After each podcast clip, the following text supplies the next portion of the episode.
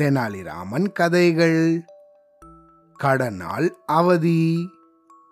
தெனாலிராமனோட பையனுக்கு ஒரு தடவை திடீர்னு உடம்பு சரியில்லாம போயிடுச்சு. அது வேற ஒரு வறட்சியான காலம். அதனால தெனாலிராமனுக்கு கையில பணமும் இல்லை. சாதாரண தலைவலின்னு தான் நினைச்சான். ஆனா கூடவே ஜுரமும் வந்துருச்சு. அதனால நாலஞ்சு நாள் படுத்த படுக்கி ஆகிற மாதிரி அதிகமாகவே ஜுரம் வந்துடுச்சு. அது வரைக்கும் இவ்வளோ பெரிய ஜுரம் தன்னோட பையனுக்கு வந்ததே இல்லை அப்படிங்கிறதால ரெண்டு மூணு நாள் கை வைத்தியமே பண்ணிட்டு இருந்தவன் திடீர்னு மருத்துவர்கிட்ட போக வேண்டியதாயிடுச்சு. உடனே வைத்தியரும் வந்தாரு. தெனாலிராமன் பையனோட கையை பிடிச்சு நாடி பார்த்தாரு. அப்புறம் அவனோட நாக்க நீட்ட சொல்லி பார்த்தாரு. கண்ணோட இறைப்பைகளை எல்லாம் நல்லா பிதுக்கி பார்த்தாரு. இதெல்லாம் பார்த்துட்டு தெனாலிராமனையும் பார்த்தாரு. ஆஹா அப்படிங்கிற மாதிரி தன்னோட உதட்ட பிதுக்கிண்டாரு என்னாச்சு வைத்தியரே? ஏன் இப்படிலாம் பார்க்குறீங்க? சீக்கிரமா சொல்லுங்க அப்படின்னு தெனாலிராமன் பரபரப்பா கேட்டான். அதுக்கு இந்த வைத்தியர் உடனே ஒரு மருந்து பட்டியலையே எழுதி கொடுத்தாரு. அத்தனை மருந்துகளையும் வாங்கி அதை நல்லா பதப்படுத்தி தன்னோட பையனுக்கு கொடுக்க சொன்னாரு. இந்த பாரு ராமா இந்த மருந்துகளை எல்லாம் தவறாம கொடுத்துட்டு வா. அப்படி செஞ்சேன்னா ஒரு வாரத்திலேயே இந்த ஜுரம் எல்லாம் சரியாயிடும். வேற ஒன்றும் பயப்படுறதுக்கு இல்லை அப்படின்னு சொன்னாரு. ஆனா இந்த மருந்துகளை எல்லாம் வாங்குறதுக்கு தெனாலிராமன் கிட்ட போதுமான பணமே இல்லை. அதனால உடனே அவன் மன்னர் கிருஷ்ணதேவராயர்கிட்ட போனான் அவர்கிட்ட போய் தலையை சொரிஞ்சுட்டு நின்னான் மன்னரோ தெனாலிராமனை பார்த்து என்னடா இது? இப்படி வந்து நிற்கிற என்னாச்சு? அப்படின்னு கேட்டாரு. உடனே தெனாலிராமனும் தன் மகனோட உடல்நிலையை பற்றி சொன்னான் மருந்து வாங்க கொஞ்சம் கூட பணம் இல்லை. அதனால கடனாக கொஞ்சம் பணம் தரீங்களா? நான் கண்டிப்பாக அப்புறம் திருப்பி கொடுத்துடுறேன் அப்படின்னு கேட்டான். மன்னரும் உடனே கொடுத்தாரு.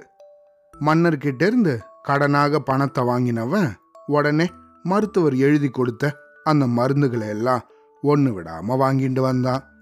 ஒரு சில மருந்தை இடிச்சு பொடியாக்க வேண்டியிருந்தது. இன்னும் ஒரு சிலதை பிழிஞ்சு சாராக்க வேண்டியிருந்தது. இது எல்லாத்தையும் தெனாலிராமனே செஞ்சு அவனோட பையனுக்கு கொடுத்தான்.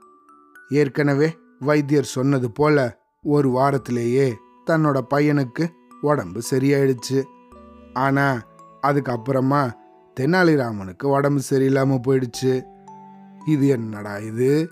தெனாலிராமனுக்கு வந்த சோதனை? அப்படின்னு தன்னோட நிலைமையை அவன் நினைச்சிருந்தான்.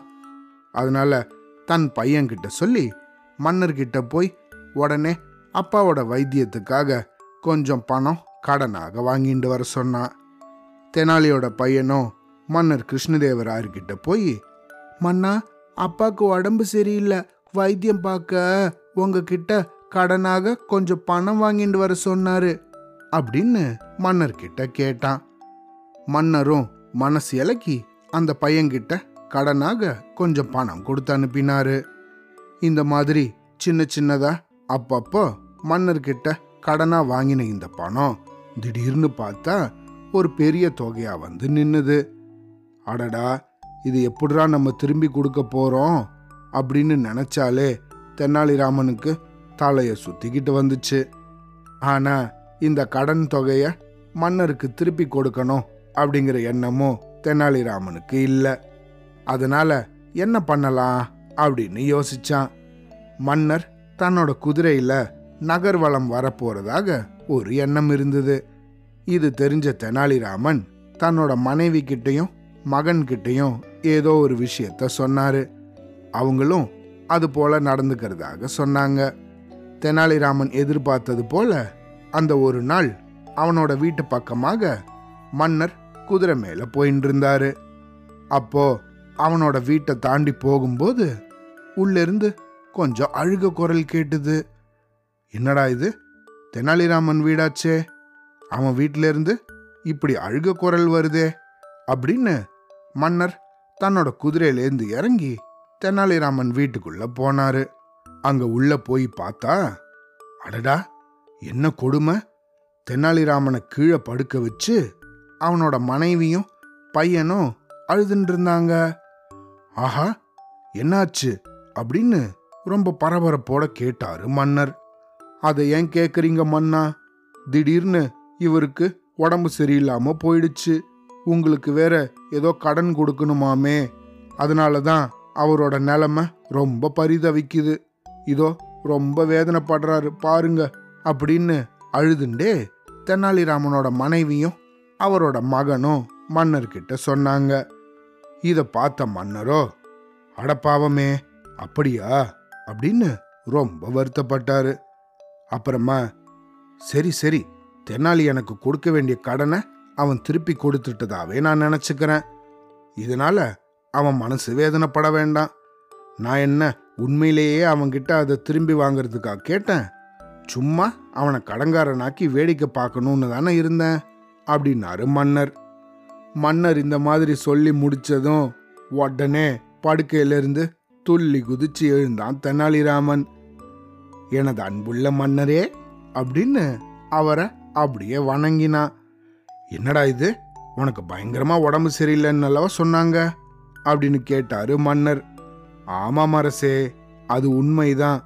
கடன் பழு என்னை அப்படியே ஒரே அழுத்தா அழுத்திடுச்சு. நான் என்ன செய்யறது? அப்படின்னு சொன்னான் தெனாலிராமன். அதை சொல்லிட்டு நீங்க ஏதோ பெரிய மனசு பண்ணி இங்க கொஞ்ச நேரத்துக்கு முன்னாடி வந்து அந்த பாரத்தை இறக்கி வச்சதால தான் என்னால் திரும்பவும் உயிர் பெற்று எழுந்திருக்க முடிஞ்சுது. அப்படின்னு நல்லா கதை விட்டான். அதை கேட்ட மன்னரும் அட படுவா இதுக்காக தான் இப்படி நாடகம் ஆடினியா? அப்படின்னு அவன் கூட சேர்ந்து விழுந்து விழுந்து சிரிச்சாரு. அவ்வளோதான்